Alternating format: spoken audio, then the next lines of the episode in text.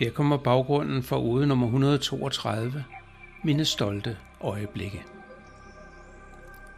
Jeg kan ikke forestille mig, at andre mennesker er kommet ud i lige så mange pinlige situationer som jeg. For så ville sindssyge hospitalerne være overfyldte.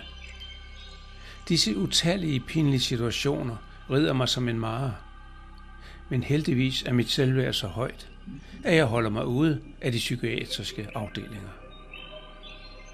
Og så pludselig en dag kom jeg til at se disse situationer på en helt ny måde. Hør bare her. Her kommer ude nummer 132, mine stolte øjeblikke. Mit liv har ikke skortet på pinlige situationer. Situationer, som jeg selv skabte. Situationer, der kunne få en vær til at krybe i et mussehul, og som jeg krummer tær over, når en eller anden tilfældig hændelse minder mig om dem.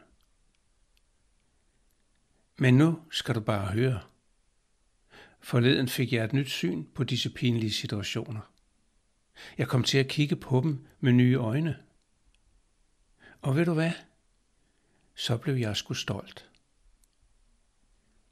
For hver eneste af disse pinlige øjeblikke er sporene efter en mand, der gjorde sit bedste. Ja, mere end sit bedste. Hele livet. De sporene efter en mand, der altid gik til grænsen og hyppigt lidt over for at nå det sublime. For at gøre en forskel. Og for at gøre tingene lidt bedre, end de normalt blev gjort.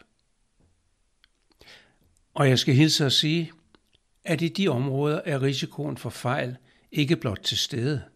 Nej, den er enorm, og fejl vil med statistisk sikkerhed indtræde med ganske korte mellemrum. Det er sådan, jeg har levet mit liv, som en kriger, der altid leder efter nye kampe og kæmpe. Og fra nu af vil jeg tænke på disse pinlige situationer som mine stolte øjeblikke.